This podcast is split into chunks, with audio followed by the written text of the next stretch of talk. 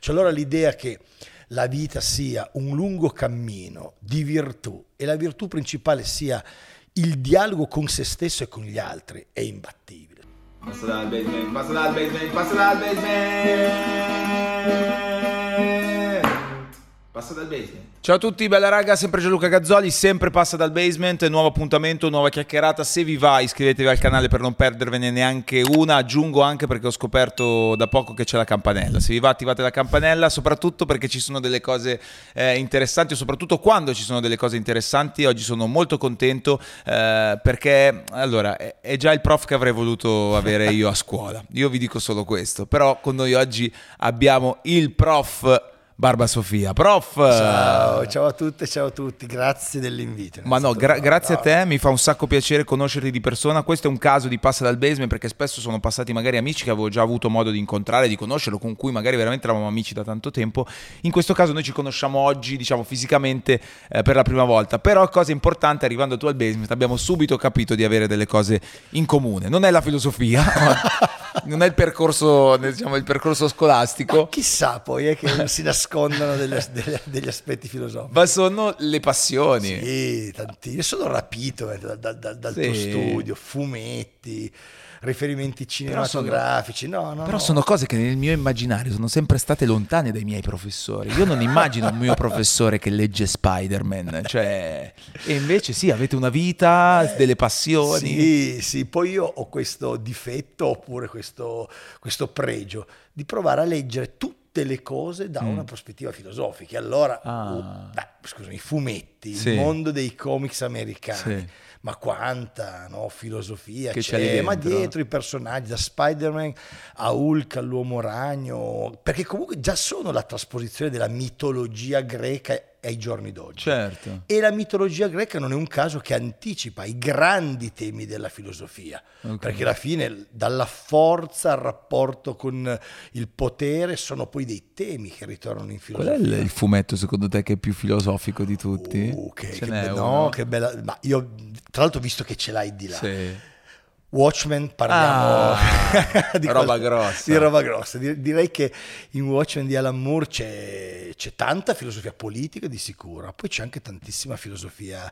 direi, dell'esistenza, perché sono dei personaggi crepuscolari che affrontano i grandi temi dell'esistenza, la solitudine, il senso di appartenenza, la marginalità, poi il potere, la pazzia intorno certo. al potere. No, no, è, è sicuramente un, un fumetto filosofico. E per rimanere noi in Italia, direi comunque il grande Dylan Dog, c'è tanta Chiaro. filosofia in Dylan Dog di sicuro, ma quante tematiche, dall'eros all'amicizia, anche in questo caso i temi politici, perché Dylan Dog ha avuto tante puntate politiche. politiche. Sì, sul tema del vegetarianesimo, del pacifismo, del, dell'antibullismo, certo. il tema della caccia alle streghe quando a un certo punto, negli anni 90, perché io sono boomer, eh, te lo dico giù. No, vabbè. No, no, no, a un certo punto ci fu l'associazione, questa fantomatica associazione dei genitori, che non si sa mai sì, bene chi sia, sì. che negli anni 90 indicò in Dylan Dog un fumetto da non leggere in quanto diseducativo, perché, beh, oh, il mondo è cambiato rapidamente. Certo. Dylan Dog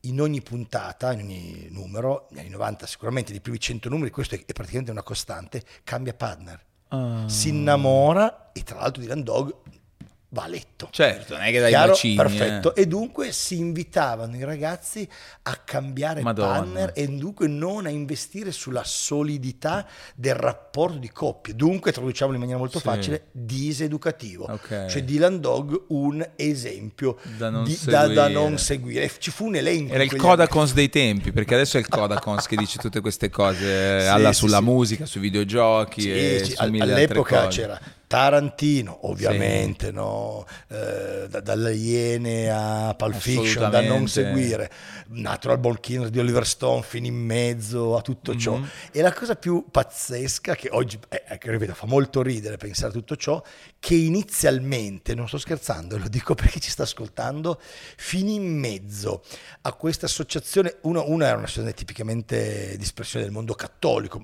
non di tutto, perché mm-hmm. altri la criticarono, Harry Potter. Addirittura. All'inizio fu accusato di spingere i bambini e le bambine alla magia. Beh, certo. Dunque a non rispettare una fede più profonda, ma ritornare sul ah. paganesimo. Ripeto, erano i anni 90, è certo. passata un'epoca, eh. Sì, perché sì, questi 30 anni sono stati molto molto Però veloci. questa cosa succede anche oggi su altre cose, Sì. no? Sui videogiochi, su... Cioè, c'è qualcosa secondo te che però fra 30 anni diremo, ma ci, ci pensi che nel 2022 dicevano questa, come tu hai detto adesso? Sì, Cioè, abbia- ma non- abbiamo sdoganato tanto. Un tempo, anche soltanto una quindicina fa- di anni fa, il bacio Mhm. no, femminile sul palco o maschile era chiaramente da, da non, da non Sì, promuovere. sì. Cioè, alcune associazioni dicevano togliete l'inquadratura, le telecamere Ah. non devono inquadrare e oggi... E, e- e diciamo, ma ci mancherebbe Eh. ancora, no? perché Certo. i diritti di libertà all'epoca rientrava tutto sotto l'aspetto della diseducazione. Dirti la verità, oggi che cosa potrebbe? Abbiamo sdoganato tanto, eh. oggi Abbiamo veramente sdoganato sdo- abbiamo tanto. sdoganato tanto, anche il... Però adesso siamo tornati, cioè abbiamo sdoganato tanto e poi invece siamo tornati a rimettere dogane, adesso non so se si dice così, Sì. però su cose che invece avevamo già sdoganato, no? Cioè ci sono, sembra essere tornati, a me fa impressione leggere, dato che abbiamo parlato di, di fumetti, non so, alcuni numeri di, di Topolino, di fumetti Sì. per bambini di una ventina d'anni fa e ci sono scritte cose che oggi non sarebbero minimamente...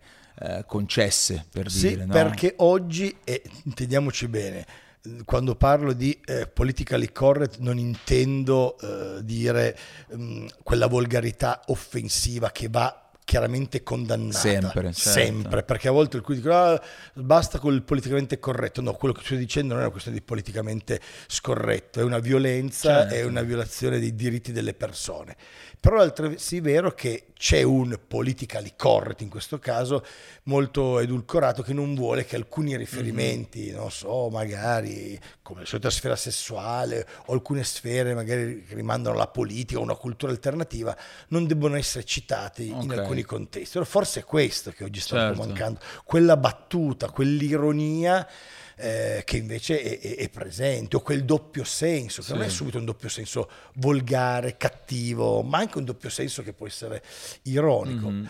Oggi è veramente molto difficile muoversi. Molto, E te lo dico anche da molto. insegnante, Eh, eh, perché è cambiato tutto. È cambiato tutto, cioè alcune cose verrebbero interpretate come so, paternalismo, oggi un insegnante che si mette a dare dei consigli, potresti trovare giustamente una soggettività studentesca, femminile o che maschile. potrebbe avere da ridire. Ma perché le- lei mi Eh, deve... perché è un prof, Eh, cioè nel senso, ma è fin detto. dove il prof può arrivare? Deve solo insegnare la grammatica latina, i concetti di filosofia, le formule matematiche, i ragionamenti di fisica e di matematica, o può anche andare ad una dimensione valoriale? Per spiegarmi Certo. in maniera più semplice. E sei un sofista, vuol dire un insegnante di tecniche e di contenuti senza andare poi nella dimensione educativa valoriale, o tu insegnante sei anche un educatore? Io penso l'insegnante sia anche un educatore. Detto Concordo. questo, l'educatore non è il padre, non è la madre. Certo. Perché l'educatore deve avere sempre una dimensione di distacco, comunque, altrimenti diventa la filippica o diventa un coinvolgimento etico, morale oppure appunto paterno che non è quello che serve allo studente o, studente, o materno per crescere. Sì. Serve un insegnante, una guida socratica, dico sempre io, cioè qualcuno che ti aiuti a camminare con le tue gambe. Tu devi arrivare a conoscerti e poi cammini con le tue gambe. Però chi ti accompagna in questo percorso non deve limitarsi a insegnarti a camminare soltanto, ma a camminare guardandoti dentro e anche dicendoti guarda, cammini, poi si può camminare in tante direzioni. Tu trovala però anche indicare qualche, qualche direzione, perché Certo. altrimenti arriviamo a quell'ultra relativismo valoriale che sai Certo. cosa diventa poi, diventa poi nichilismo. Cioè se il tutto, se tutto si equivale, allora il tutto diventa niente. E il tutto e il niente non sono la stessa cosa. Allora bisogna anche insegnare ai ragazzi a scegliere sempre, a meditare sulle scelte, ma a proporre anche delle scelte diverse. E, mh, tu appunto sei professore di, di- di filosofia e lo, lo fai sempre in una scuola, anche, Sì, no? sì, sì, Quindi sì, sono- quello continui a, continui a farlo, e- però a un certo punto, forse anche per arrivare di più ai giovani, eh, hai deciso di iniziare a caricare dei video su YouTube e, e questo ti ha portato ad avere un grande successo su YouTube perché hai un canale con uh, quanti? Più di 200.000 iscritti? Sì, sì, oltre 230.000 iscritti facendo appunto filosofia. Ma facendo dei video, cioè non sei un gamer, con tutto rispetto per i gamer, certo. però è, è, è comunque è, tratti delle tematiche molto profonde, lo fai su dei video che sono te che racconti, sì. eh, quindi come lo faresti anche evidentemente in una classe e, e questi video comunque ehm, riscuotono successo, visualizzazioni, commenti, interazioni, persone che vogliono, che vogliono sapere. Questa cosa non è per niente scontata. Che risposta ti sei dato? Come mai sta succedendo questa cosa? Guarda, eh, più volte sai, mi sono fatto questa domanda perché è, è un miracolo in parte, no? Poi però sono andato al di là del, dello stupore, che, che, è sempre un motore eh, della vita, stupirsi è, è, sempre un elemento che ti porta a fare ancora di più, a scoprire, a viaggiare. Ma al di là dello stupore iniziale ho cominciato a, darmi questa risposta. C'è voglia comunque in un mondo molto veloce, è una caratteristica oggettiva, poi può piacere, può non, può non, piacere. Un mondo che in parte è H24, perché il digitale è accessibile, no? H24, in un mondo così, che un sociologo come Baum ha detto anche liquido, in cui tutte le cose no, velocemente tam, passano tam, tam, e le relazioni sono anche meno solide, forse c'è anche la voglia di andare in profondità e dunque consumare, perché è sempre un consumo di un video, però di un video un po' più lento, un po' più artigianale, nel senso che il, il punto di forza di Barba Sofia è proprio la genuinità. Io sono mm. quella cosa lì, non ci sono sigle, effetti speciali, ma c'è una persona che mette la sua storia, il suo studio a disposizione di, di, chi vuole passare. Più della metà delle lezioni, tra l'altro, sono in classe, le ho realizzate senza chiaramente coinvolgere gli studenti perché certo. non sarebbe possibile, e le altre sono fatte a casa, nel mio piccolo studio, alcune on the road, mm. all'aperto, e devo dire che ogni giorno ricevo richieste di video per trattare quel tema di storia, quel tema di filosofia, quell'approfondimento e poi le persone che ti ringraziano. Quello che mi ha stupito è proprio grazie, ho dato l'esame, sono studente lavoratore, eh, ho, ho, perso diversi mesi di scuola, il nostro insegnante per tanti motivi ne è venuto meno per una malattia, il supplente è andato via, è arrivato un insegnante che anche lì magari non sapeva bene insegnare, grazie siamo riusciti a, ad andare avanti. Questa e poi è una figata. Sai, ho un, un altro amico che ha una storia simile simile alla tua, è un po' più giovane, nel senso che è un mio coetaneo, però è un prof di matematica su YouTube, sì. si chiama Elia Bombardelli. È amico, eh. Ok, ah, sì, siete amici, fantastico. Sì, sì, sì. Ah, ti, ti, faccio un annuncio, Sta, stiamo per, io e Vincenzo della Fisica che piace, altro youtuber e tiktoker, stiamo per dare vita alla Trinità in maniera laica e religiosa, entreremo in pista penso il 12 giugno con una serie di video sia su TikTok, Instagram Dai, che YouTube che per accompagnare i ragazzi e le ragazze all'esame di Stato. Elia Vai, Bombardelli bello, matematica, matematica, Vincenzo la fisica e io la filosofia. Ma no, guarda, vedi, sono, sono, che sono tre materie complicatissime. Io la matematica, la cosa che dico sempre a Elia, io l'ho odiata e la odio tuttora. E, e, e, lui, anche lui mi raccontava questa cosa del ringraziamento degli alunni, eccetera. Qual è il pubblico di Barba Sofia? Perché secondo me, a differenza della matematica che studi, diciamo, in quel periodo lì, difficilmente io a 33 anni magari mi vado Bravo. a vedere oggi un video di matematica, io però quello sulla filosofia me lo vado a vedere anche allora, oggi. La differenza è quello, sai che poi YouTube o comunque i social ti danno quando sei creator dei feedback. Io ho come pubblico principale dai 18 ai 25 anni, ovviamente. Mm-hmm ma poi il mio pubblico si estende oltre okay. e dunque puoi avere sul 7-8% dai 3, certo. no, 35-50 sono molto di più, però ho anche un pubblico oltre i 60 anni sì. perché perché sono ad esempio le persone, ho fatto il geometro, ho fatto ragioneria, avrei voluto fare sì. filosofia, grazie la sto ripassando adesso, ho iniziato con i suoi video, ah. adesso ho comprato un manuale, mi sono iscritto ad un corso online e questo è bellissimo. Qual è il, il tema che, o il, il, video che è andato più di tutti?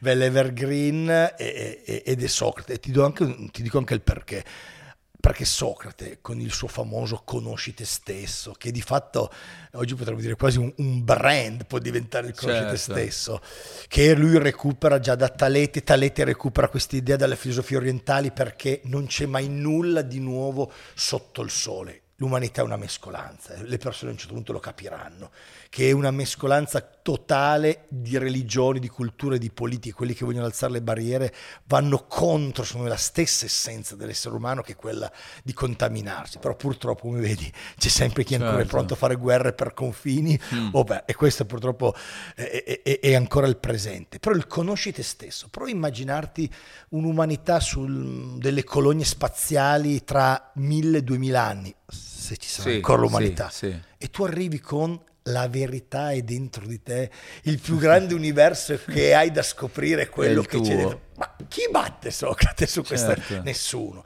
Cioè allora l'idea che la vita sia un lungo cammino di virtù e la virtù principale sia il dialogo con se stesso e con gli altri è imbattibile. Allora i video di Socrate tantissimo. Ti dico Schopenhauer perché comunque il pessimismo, e alcuni dicono no, pessimismo, è realismo, ha ragione, piacciono sempre, perché, perché Schopenhauer con quell'idea del, di questo uomo che è un animale che desidera, ma i desideri si infrangono e dunque c'è questa tensione costante verso un desiderio che ti porterà nel dolore, purtroppo intercetta gran parte delle vite delle persone. Cioè il pessimismo di Schopenhauer, se tu lo comprendi e lo porti come fossero delle lenti, cioè ti metti le lenti di Schopenhauer e guardi il mondo, cominci a dire ha ragione, stesso discorso di Socrate, anche lui teorizza diciamo un- una lettura della realtà che trova sempre dei, mm, dei fan perché trova sempre delle applicazioni Certo. Cioè, l'uomo come creatura insoddisfatta è un po' stupida ci dice anche Schopenhauer perché desideriamo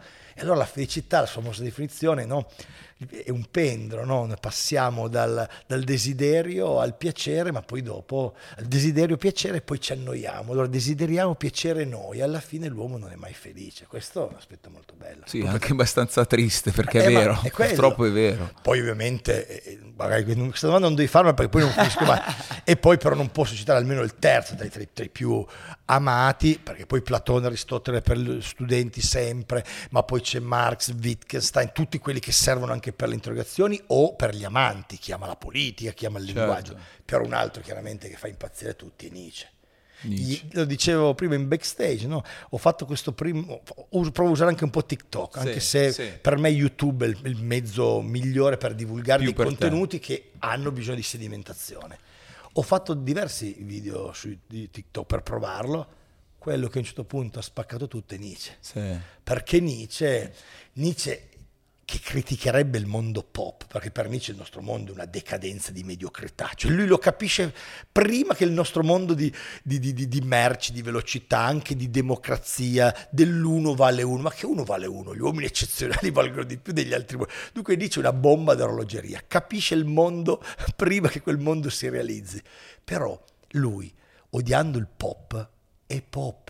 Perché la frase Dio è morto e quanto di più pop ci possa essere. Dai, Dio è morto. Che figata è questa frase? Dici, cioè, cosa vuoi dirmi con Dio è morto? Dunque lui è veramente un filosofo sempre amato da tutti. Ma che cosa decreta il successo di un filosofo? Nel senso, il fatto che noi parliamo ancora oggi di, di Nietzsche, cioè è un po' come, è un po' come l'arte, cioè Sì. nel senso, Bello. come fai a, a- capire, cioè un cantante fa della musica, ci sono dei dischi che vendi, insomma, tot dischi che vendi, concerti dal vivo, sto facendo un parallelismo Sì, no, no, estremo. no, è vero, è vero. Però qu- qual è il motivo per cui oggi noi parliamo ancora di questi qua? Perché si sono emersi più di altri? Ma allora possiamo dire che sono emersi perché a un certo punto il loro pensiero era veramente profondo, originale, articolato, complesso ma affascinante e sono stati progressivamente proprio studiati nel- nelle accademie, nelle scuole, dai critici. Cioè, I filosofi innanzitutto hanno avuto un'egemonia culturale che si è trasmessa poi nei secoli, nei millenni e attraversato. Cioè Platone e Aristotele sono due miniere d'oro che tutti i filosofi, i pensatori, gli intellettuali li hanno citati. E Cicerone, Seneca, Lucrezio, poi arriva il mondo cristiano e va avanti, poi l'umane. Dunque alcuni sono talmente dei giganti del pensiero che altri intellettuali li hanno continuati, continuato no, a, a- a portare in auge, a- ad elevare, perché erano degli strumenti utili. E poi la- l'altro, la- l'altro motivo del successo è che alcuni veramente sono riusciti a cogliere, quando vado un po' ad Hegel, lo spirito del tempo. Ci sono magari quei filosofi che non hanno elaborato dei sistemi così no, articolati, complessi, ma che hanno magari colto una piccola parte del tempo in cui sono vissuti o hanno colto una piccola parte dell'essere umano, della natura e concettualizzandola, questa piccola parte, l'hanno resa immortale. I filosofi sono dei pittori, o i pittori sono dei filosofi, solo che i filosofi cosa dipingono? Dipingono la realtà interpretandola e i loro affreschi sono delle concettualizzazioni. La filosofia e la matematica sono due discipline astratte. La matematica è dei modelli perfetti che vivono in quel mondo ideale. Poi ci sono le materie che applicano la matematica, la medicina, la chimica, l'ingegneria, l'architettura, sono tutte discipline che applicano la matematica, ma c'è un mondo puro di matematica ideale. Così fa la filosofia.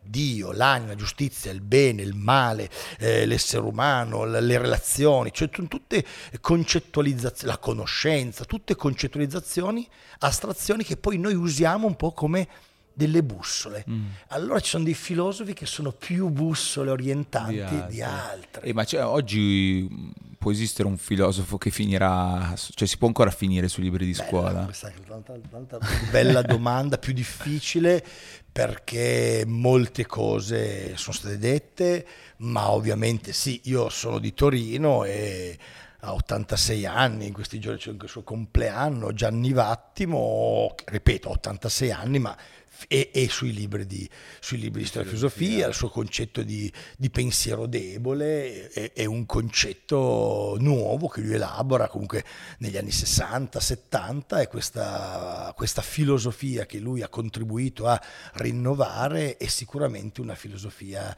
da, da libro di testo. Prima ti ho certo. fatto un esempio di un certo. sociologo che è anche un filosofo, Bauman, sì. la categoria di, socie- di mm, mondo liquido, di liquidità e sicuramente eh, sarà sui libri, sui libri di testo, sui libri di scuola. E quindi ve le dovrete studiare anche Certamente. queste. E a proposito di studiare, in realtà una delle altre cose che mi sarebbe piaciuto parlare con te, ne parlavamo anche con Ricky quando insomma sapevamo che saresti venuto, è tutto il discorso del, dell'istruzione, della formazione. Cioè tu sei un, sei un professore, hai un contatto continuo con, con, con gli studenti. Che idea ti sei fatto della scuola oggi?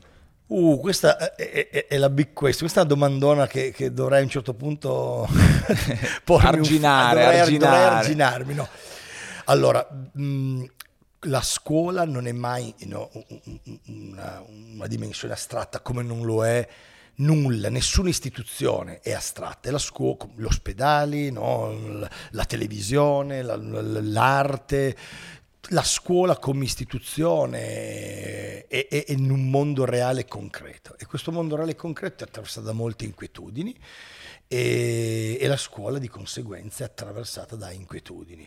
Una su tutti, secondo me, è un po' la cifra del, del nostro tempo e anche qua ci sono autori che l'hanno interpretata questa cifra magari anche più di un secolo fa, penso alle inquietudini di Dostoevsky nei suoi romanzi, cioè il nichilismo che mette in luce, Kafka, Nietzsche, Heidegger, cioè appunto quel vuoto, quel grande vuoto rispetto, che non vuol dire giudicare ah, tempi andati, no, ma il grande vuoto vuol dire una carenza anche di direttrici, di strade, di prospettive che prima ti venivano anche imposte perché quella era la cultura, il padre, la madre, il partito, il sindacato, la famiglia, la scuola, il posto fisso, ehm, le grandi ideali politici. Pensa soltanto che oggi tutti i nostri partiti hanno, spiego stamattina ai ragazzi in classe, hanno un riferimento all'Italia Italia, Italia, Italia. Sì, un tempo sì, era sì, democrazia cristiana, un valore, partito liberale, partito comunista, socialista, repubblicano, okay. giustizia e libertà. Cioè i partiti avevano dei valori, mm. giusti o sbagliati. Ma oh. ce li avevano. Oggi in questa carenza cosa sta accadendo? Che manca un po' il senso delle cose che si fanno. Un tempo un ragazzo faceva geometra per andare a fare il geometra, un ragazzo si iscriveva a una facoltà per fare quello, era tutto più orientato. Adesso c'è questo vuoto che anche produce queste alienazioni giovanili, questo senso anche di smarrimento e la scuola ne è attraversata. Molti ragazzi vanno a scuola ma dicono, boh io non so nulla del mio domani, chissà cosa farò.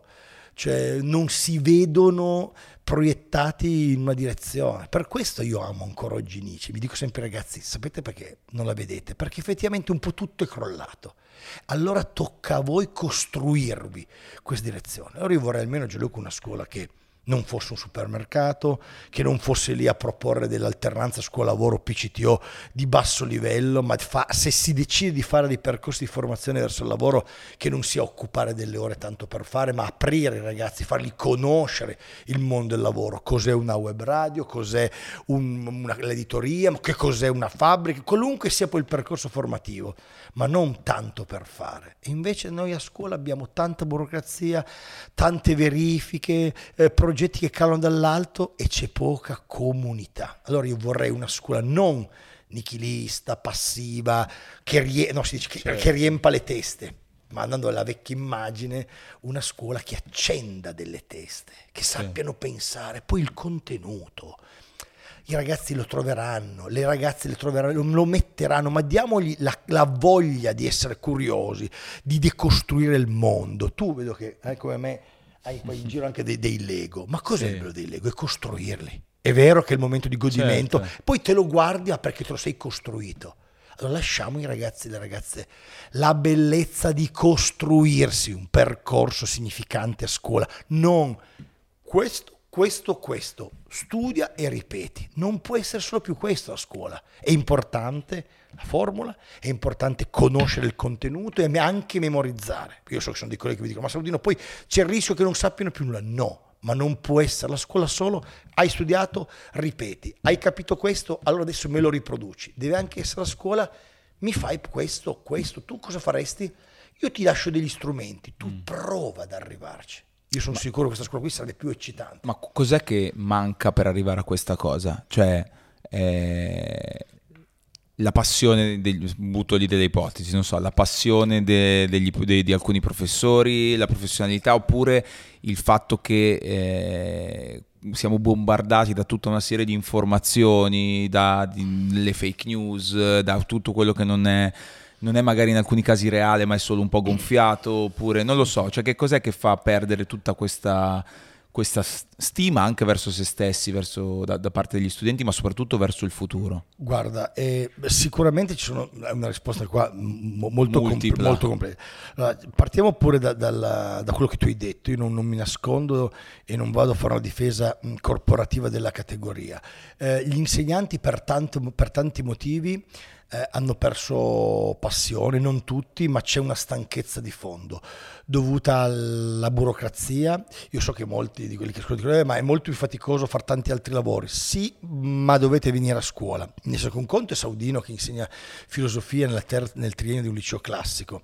Un conto magari insegnare alle scuole elementari con 27-28 bambini e tu hai 60 ah, ma io credo, anni. adesso premessa, credo non ci sia niente di più logorante che fare il professore. Un conto è magari fare, insegnare letteratura italiana, una scuola magari tecnica professionale in cui molti ragazzi non hanno quella propensione lì. Sono tante le variabili. Beh, è anche poi frustrante, credo, anche il fatto che la, la, la parte poi dello Stato non, non, supporti a dovere la figura. E sei arrivato all'altro aspetto. Allora, non, è una professione che in un'Italia di salari bassi può anche dire vabbè ha la sua retribuzione, ma tendenzialmente sono dei salari molto bassi rispetto alla media europea. Aggiungici poi le infrastrutture, rispetto alla Germania, alla Francia, esatto, alla Finlandia, all'Olanda, alla Svezia abbiamo scuole vecchie e poi possiamo dirci, cioè, stiamo parlando in maniera molto sì. franca, l'Italia non esiste ancora Gianluca, perché un conto è Milano, Reggio Emilia, certo. Torino. Eppure mi hai già capito. Un conto è una scuola a Potenza, a Cosenza, a Gela o, o a Foggia. Parliamo di mondi diversi dal, dai laboratori a disposizione, dalle infrastrutture, dalle palestre, dal poter fare sport, dai tempi che ci impieghi da un piccolo paesino del sud arrivare a scuola, scuola. che può essere un'ora e mezza andare, un'ora e mezza tornare, ti addormenti un po', mangi, la giornata è andata e non hai fatto... Cioè c'è tanto da fare. E poi però c'è un po' lo spirito del tempo. Lo spirito del tempo sai cos'è? È la velocità. Allora a scuola a volte si vuole fare troppo e bisogna invece rallentare, finire il programma. Fermiamoci un attimo oggigiorno magari vedere un film, fare un'analisi di un film, vedere un libro e non leggere 100 libri, ma leggerne uno, oppure anziché spiegare il contenuto di 10 libri, ne leggiamo uno o due, bisogna rallentare e far capire ai ragazzi anche la bellezza di andare in profondità delle cose. E dunque la superficialità non è la via maestra per l'apprendimento, ma se, ma se i maestri antichi, i greci, i romani o le scuole filosofiche cristiane prendevano ore e ore per discutere no, dell'animo, dell'esistenza di Dio. Uno poteva, potevano anche per 5 minuti. No, non è il problema arrivare all'esistenza di Dio, è il problema di prendersi il tempo per discutere e così tu vai in profondità. Chiaro. Allora, tu mi potresti dire, ma come Saudino, ma nel mondo dei social è possibile? È anche possibile. Non vuol dire che tutto deve essere fatto lentamente. Beh, però è possibile nel momento in cui poi sp- spieghiamo anche, siamo partiti, par- insomma sono partito io dicendo che i tuoi video che sono magari particolarmente lunghi hanno comunque dei- degli ottimi risultati, tantissime persone che li Vedi? guardano, perché comunque si vede che qualcuno poi vuole andare ad, ad approfondire, quindi la, la speranza da quel punto di vista c'è, forse dopo un po' abbiamo, adesso abbiamo vissuto questo momento così esplosivo e poi pian piano Sì. molto selvaggio ragazzi, in però del ordine. tempo, ad esempio, se lo prendono per le serie TV di qualità. Ad esempio, spesso diciamo i ragazzi leggono poco. Mm, Non lo so, dati veramente poi oggettivi mm, non se ne hanno quasi mai. L'Italia è un paese strano, c'è una fetta di grandi lettori che legge veramente 30, 40, 50 libri l'anno, una fetta di lettori molto deboli che legge 0, 1 o 2 libri. Ma no, non è che i ragazzi non sono più interessati, anche quelli che sono dei deboli lettori o medio lettori guardano delle serie tv che sono dei romanzi di formazione. Ma discutiamo di Stranger Things? Può essere più o meno commerciale. È commerciale perché è un prodotto planetario. Certo. Discutiamo della profondità dei personaggi, di come vanno in profondità relazioni d'amore, relazioni con i genitori. Stranger Things è un romanzo di formazione perché prende, tra l'altro con degli attori strepitosi, dei ragazzi piccolini e ce li porta nell'età adulta, esattamente come fa Harry Sì. Potter. I nostri ragazzi guardandolo crescono con loro. Io non voglio spoilerare adesso, No, certo, chiaramente, certo, ma certo. anche la Eh, quarta, stagione, quarta che stagione. uno potrebbe dire non ha più nulla da dire, e qui non è uno spoilerare, ci dice ad esempio intorno alla figura di Max, la ragazza rossa ai capelli, delle cose stratosferiche. Io penso che molte ragazze si stiano rispecchiando in Max. E cosa sta facendo Stranger Things? Guarda che collegamenti faccio. Certo. Sta facendo arte come mimesi e catarsi di Aristotele. Aristotele sosteneva che l'arte fosse mimesi, cioè l'arte era rappresentazione, ma- immagina la tragedia teatrale, in cui lo spettatore si immedesimava, mimesi. Immedesimandoti nel protagonista, nelle avventure e disavventure, nelle relazioni con la patria, con il padre, con la madre, con il sorello, con la morte, con la vita, con i grandi temi, perché le tragedie trattano i grandi temi, così farà Shakespeare migliaia di anni dopo, cosa facciamo? Mimesi, ci immedesimiamo, catarsi. Liberiamo, purifichiamo la nostra interiorità, perché cominciamo a dire, ma anch'io forse in quella situazione sono stato così. Per quello le grandi serie tv Funzionano. funzionano e ti fanno stare un po' male Certo. ti fanno stare un po' male perché io non so tu, ma io eh, al termine di Breaking Bad, in più puntate di Breaking Bad, avevo mal Sì. di stomaco perché Sì. i dilemmi etici suoi Sì. me li portavo dentro, ma io cosa avrei fatto? Ma io Chiaro. cosa avrei fatto? Quando una serie TV ti sta facendo un po' star male, come anche un bel film, Certo. vuol dire che sta riuscendo a farti crescere. Vedi quanta filosofia c'è dentro le serie TV. Non è un trattato appunto di Cartesio o un trattato di Wittgenstein o di Arendt, ma ci aiutano queste serie Eh, TV. può essere è un modo moderno per tirare Certo, fuori eh comunque sì. o tirare dentro delle, un certo tipo di, di di tematiche, il tema del male, il funziona. tema del bene, della felicità, sono tutti dei temi della filosofia. No, no, è super, super interessante. A, a tal proposito, citando sempre i ragazzi l'istruzione oggi, secondo te ci siamo resi conto realmente se c'è stato? Secondo me sì, quindi sto già partendo io con una mia esposizione, una mia affermazione.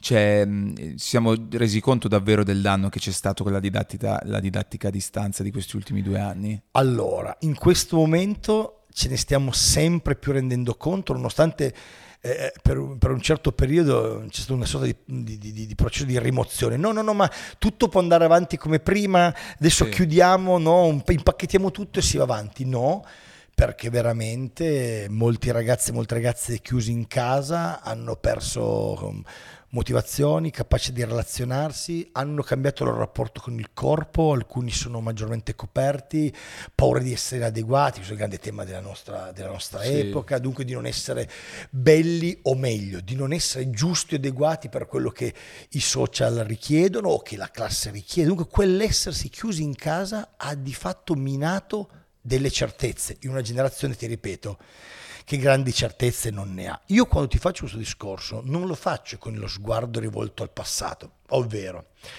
uno studente eh, alla vigilia della prima guerra mondiale aveva una serie anche di certezze ideologiche che gli venivano date anche dagli stessi insegnanti. Ricordo sempre il grande romanzo di Remarque, Niente nuovo sul fronte occidentale, che l'insegnante di storia e filosofia invogliava i diciottenni ragazzi tedeschi ad andare alla grande guerra per la cultura tedesca contro i francesi. Così facevano i francesi. Dunque, per assurdo, quei ragazzi avevano no, delle, fuoco. fuoco dentro, per non parlare sulla guerra civile spagnola, o per Franco, per il fascismo, per la Repubblica, per gli anarchici. Addirittura i ragazzi partivano dalle- dall'Europa per andare a combattere, il famoso Hemingway, per Sì. chi suona la campana, o George Orwell che parte e va a combattere.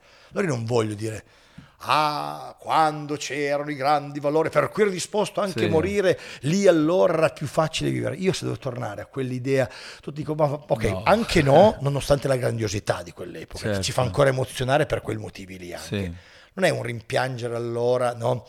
Mm, que- quell'idealità anche appunto molto forte e, e in parte violenta, perché dice a un certo punto quella vita ha senso, l'altra no. Però oggi abbiamo il problema opposto, per cui non sai perché alzarti dalla sedia, perché alzarti dal divano. E il Covid che ha chiuso un po' lo sport.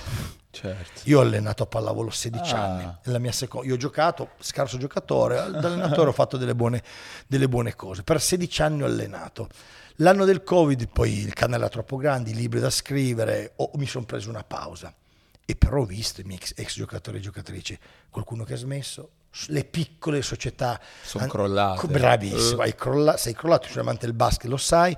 Alcune più grandi hanno preso, che, che sono- sono- ha- ha- ce l'ha fatta sopravvivere, giocatori bravini in Sì, giro per galleggiare. per galleggiare e tutto questo è un danno grande perché lo sport è uno dei grandi fattori motivazionali la squadra, Eh. la tua borsa da preparare, la gara, l'arbitro che fischia, le, le- le motivazioni. Certo. Allora capisci che, che oggi, oggi facciamo i conti con, con questo Covid e soprattutto facciamo i conti in un paese, torno a dire, come l'Italia, che è un paese molto difficile. No, perché appunto prima hai detto, hai citato le differenze già nella scuola tradizionale, cioè nei- diciamo Milano è diversa da tante Eh, sì. altre città, sulla didattica a distanza si è visto forse ancora di più, Sì. perché poi non tutte le famiglie avevano le stesse possibilità. Io immagino, cioè io, io rimpiango sempre, di, cioè non rimpiango, sono felice perché dico, cacchio, se avessi avuto, lo, lo smartphone è arrivato quando avevo appena finito la scuola, se ci fosse stato già lo smartphone mentre andavo a scuola sarebbe stato molto complicato riuscire a finirla per distrazioni.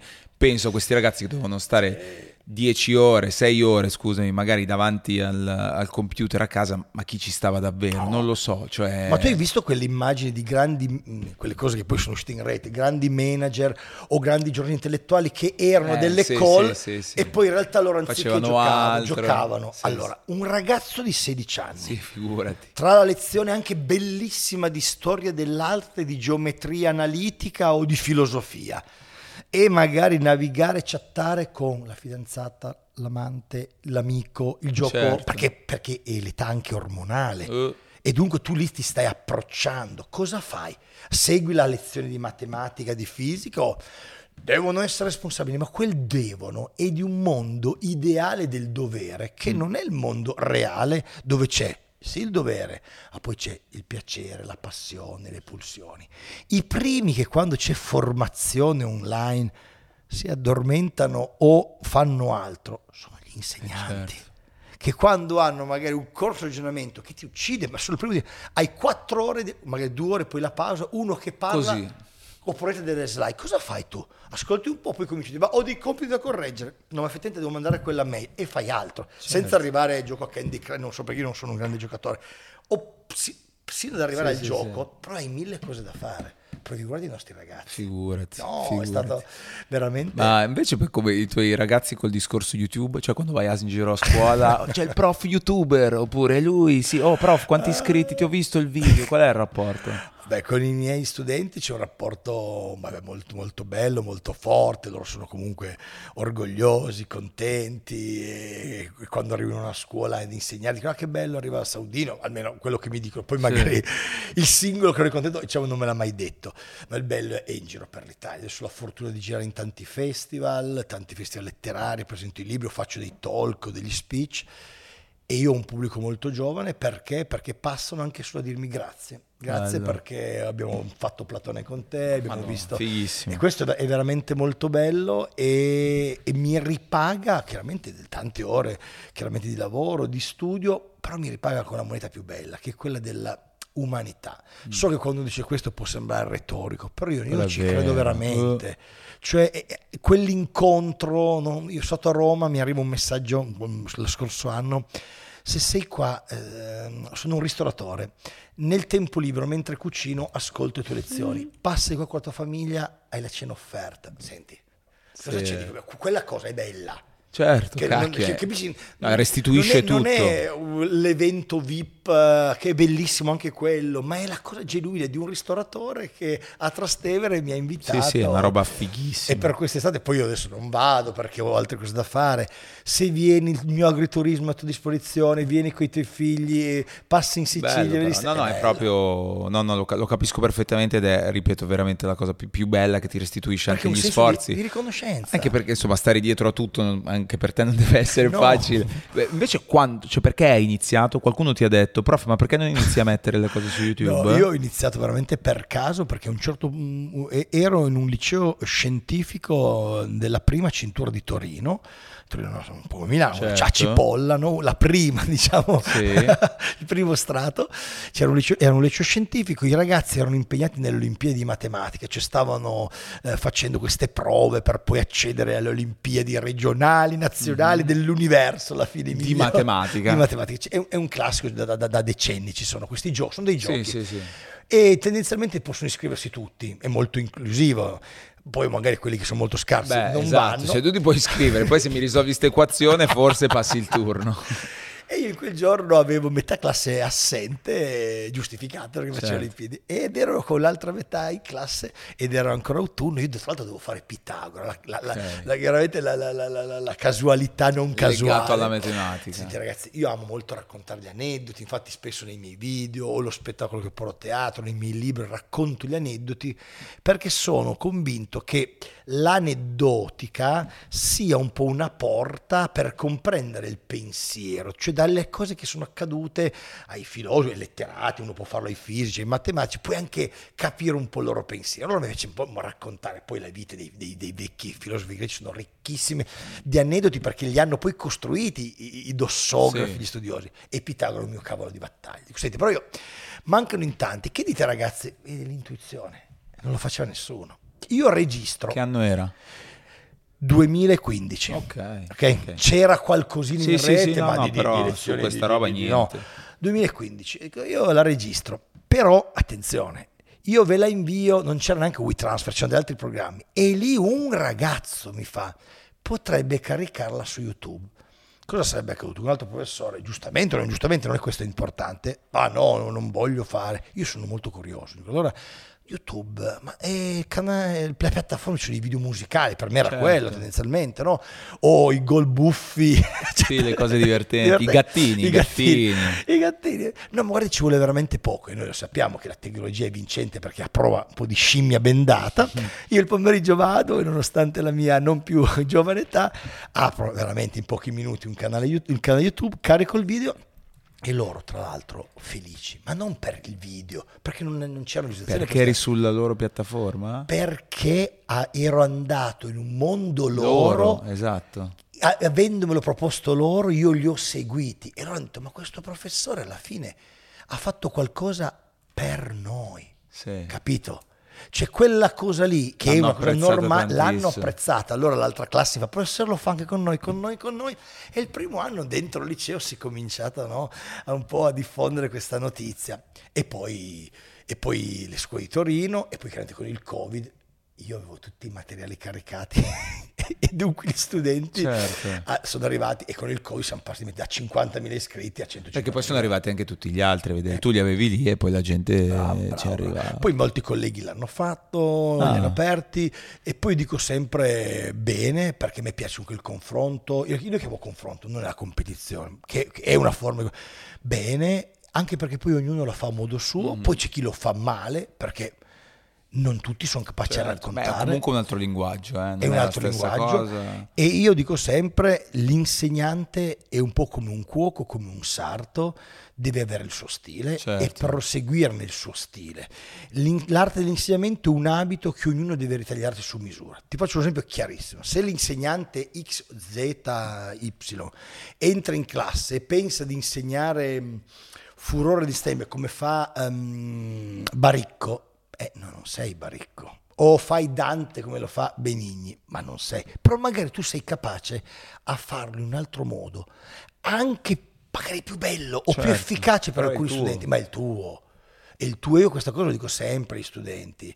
Ragazzi, devi, devi trovare quello che tu sai fare. Spinoza, che è un degli autori che io più adoro, a un certo punto ci dice eh, la felicità eh, è irrobustire il proprio essere.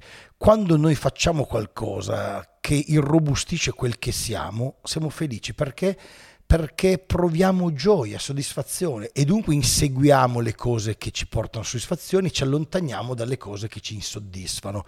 Dunque di conseguenza amiamo quelle cose e odiamo le altre. Gioia, tristezza, amore e odio come emozioni primarie che guidano le nostre vite, dice Spinoza.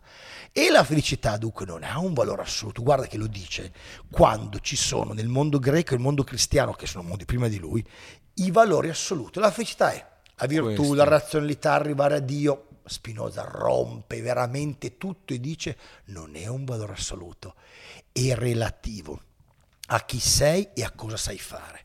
E quando tu sai far bene quella cosa, lì troverai la grande gioia e dunque una felicità.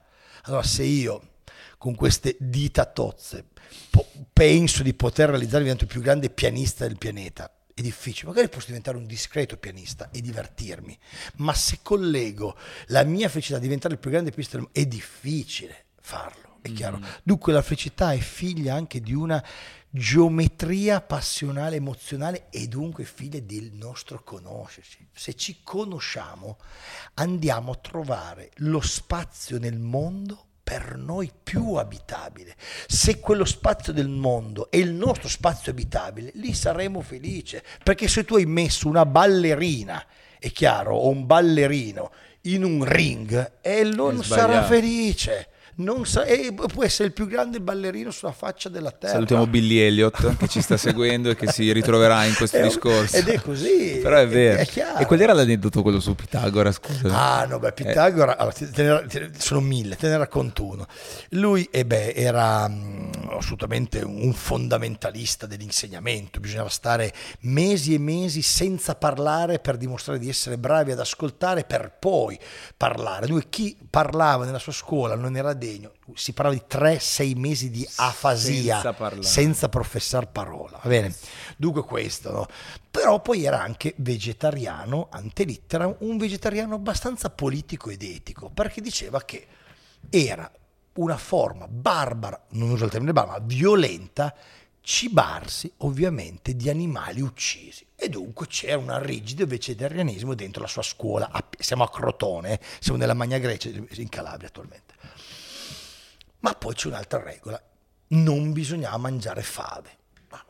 La regola era non mangiare fave, il divieto di mangiare fave. Ma perché se ci pensiamo? La fave non è un, un- un, eh, un- animale, animale, certo. E l'aneddoto pazzesco è che lui, a un certo punto, lui era un antidemocratico, pensava che democrazia fosse mediocrità, il governo della città di Crotone deve essere dato in mano ai migliori, ai matematici, agli uomini di scienza, perché uno non vale uno, ma i migliori devono guidare. A un certo punto il Partito Democratico, che non era il Partito di Letta, ma era la fazione Certo. democratica dell'epoca, stanca la fazione dell'ennesimo tentativo di, di, di Pitagora di- rovesciare il potere, vanno, gli sfasciano la scuola, così ci raccontano, botte, si ammazzano anche alcuni, e Pitagora scappa, scappa, scappa, scappa, ma arrivato di fronte a un campo di fave si fa catturare uccidere piuttosto che attraversare quel campo Ma di fave. così radicale. Capito? Ma perché? Perché soffriva di favismo in realtà. Ah, e lui non l'aveva mai ma detto. ci Ed è un genio. Lui, per evitare che nella sua scuola circolassero le fave, che qualcuno dei suoi allievi, perché lui è talmente severo che magari detto, qui qualcuno mi mette due fave Apposta. o me, le male. o me le mette in mezzo all- all'insalatona e me le pigia. Io faccio una cosa, trasformo le fave in un cibo impuro che corrompe l'anima, ma poiché l'anima per i pitagorici è immortale, compie un viaggio alla morte del corpo per andare a un altro corpo, se tu mangi le fave la tua anima sarà impura e non vorrai mica dannarti per l'eternità. Dunque lui risolve il problema alla radice per evitare che ci siano delle fave. Tra- eh, questo è un genio. Lui devi, da- dai- devi dargli il Niente, potere. niente, tu, è tutto tu. Bravo, tutto. Sì, il potere, no alle fave. Questo era un po' il nuovo slogan di, di Pitagora. Prof, grazie, grazie davvero. Grazie a te. Non so se c'è Chicchetta, Ricky. Ricky, vuoi fare una domanda? C'è qualcosa che ti è venuto in mente? Ma Pitagora vince mano, partita e Tutto. chiude tutto. Grazie. Pitagora ci chiude. No, ce l'ha, ce l'ha. Ricky c'ha la domanda. No, io volevo fare una domanda. Perché quando si parla di scuola si parla principalmente di scuola superiore Sì. ad oggi, ma invece ci deve essere un lavoro nelle scuole prima, Uh. dalle elementari alle medie. Quali sono anche le differenze? Se deve cambiare il metodo di formazione da elementari Tu gli hai chiesto di fare la domanda e lui fa la domanda tipo esiste Dio, delle cose. E adesso un'altra ora per, No. per rispondere alla domanda di No, Ricky. no, veramente, eh, sa- sarò breve. Eh, eh, Parto da un aneddoto. Mm, L'imperatore del Giappone eh, fa un inchino soltanto ad una professione. Si inchina, tutti si inchinano di fronte all'imperatore del Giappone, ma l'imperatore del Giappone si inchina soltanto di fronte ad una categoria professionale, i maestri e le maestre elementari. La dice tutta questa cosa, dell'importanza che hanno i maestri e le maestre nella scuola primaria. Direi che bisogna innanzitutto valorizzare la scuola primaria che ancora oggi è tra le migliori perché è molto laboratoriale e molto inclusiva, però bisogna evitare, secondo me, di togliere durante il percorso scuola primaria quell'entusiasmo che i ragazzi hanno. E dunque dove bisogna mettere mano? Alle scuole di primo, superiore di primo grado, le medie Sì. e le superiori.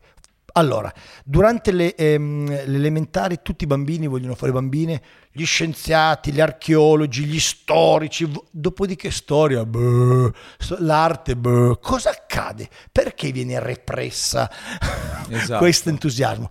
Probabilmente perché cambia il metodo, probabilmente perché da uno spazio di cooperazione, collaborazione, di curiosità si arriva a 55 minuti c'è arte, ma poi attenzione c'è biologia, ma poi attenzione c'è matematica, cambia il maestro, cambia l'insegnante, cambia la metodologia, cambiano le regole, i voti, la votazione, la prestazione. Cioè forse questo va cambiato, Sì. va cambiato il metodo, il metodo didattico e forse vanno aggiornati i contenuti anche, perché effettivamente quando tu parti magari a fargli capire che l'arte non è fi- pa- parli con uno che- per cui Caravaggio per me è il top ma non potremmo non possiamo immaginare che l'arte se va bene finisce con Van Gogh No, perché se- eh, delle altre cose. cose allora se noi già gli portiamo a vedere come le materie sono le medie questo oggi più che mai vive presenti Perché quello, secondo me, il mio ricordo dentro. scolastico e le, che le cose che mi hanno entusiasmato di più, o che mi sono piaciute di più, erano quelle che io vedevo realmente nella mia vita, cioè quelle che io Bravo. potevo vedere concretamente. E quello mi ha sempre un po' e, e trovi un entusiasmato equilibrio. È ovvio che per comprendere la guerra in Ucraina serve la seconda guerra mondiale, la guerra fredda, l'Unione Certo. Sovietica, l'Unione Europea, serve tanto. Però se tu a settembre del- del- dell'ultimo di quinta ti dici io lo farò quando ho finito tutto, non No. lo finirai tutto, lo devi trovare un modo per inserire quelle cose che ai ragazzi interessano di E più che prima vedono. e che un Eh, po' questa prima è una grande chiave. questa cosa va fatta. Sì, E allora, sì, e allora sì, vedi che se tu fai capire che il presente e il passato, le scienze di ieri e le scienze di oggi sono interconnesse, secondo me si può risvegliare un po' di entusiasmo. Grazie davvero. Oggi eh, personalmente hai risvegliato degli entusiasmi all'interno di questo studio sicuro del basement. Spero anche tra i, tanti che stanno guardando questo video. Grazie davvero, prof. Ciao a tutte e a tutti. E ci, ci vediamo alla prossima. Tanto c'è sempre qualcosa da dire. Assolutamente. Anche a presto. Io vorrei fare una cena con proprio perché i tuoi amici non sono contentissimi. Avrai degli aneddoti incredibili. Allora ci vediamo a cena, promesso, la prendo a parole. Andata, andata a fare faccia. Ciao, ciao.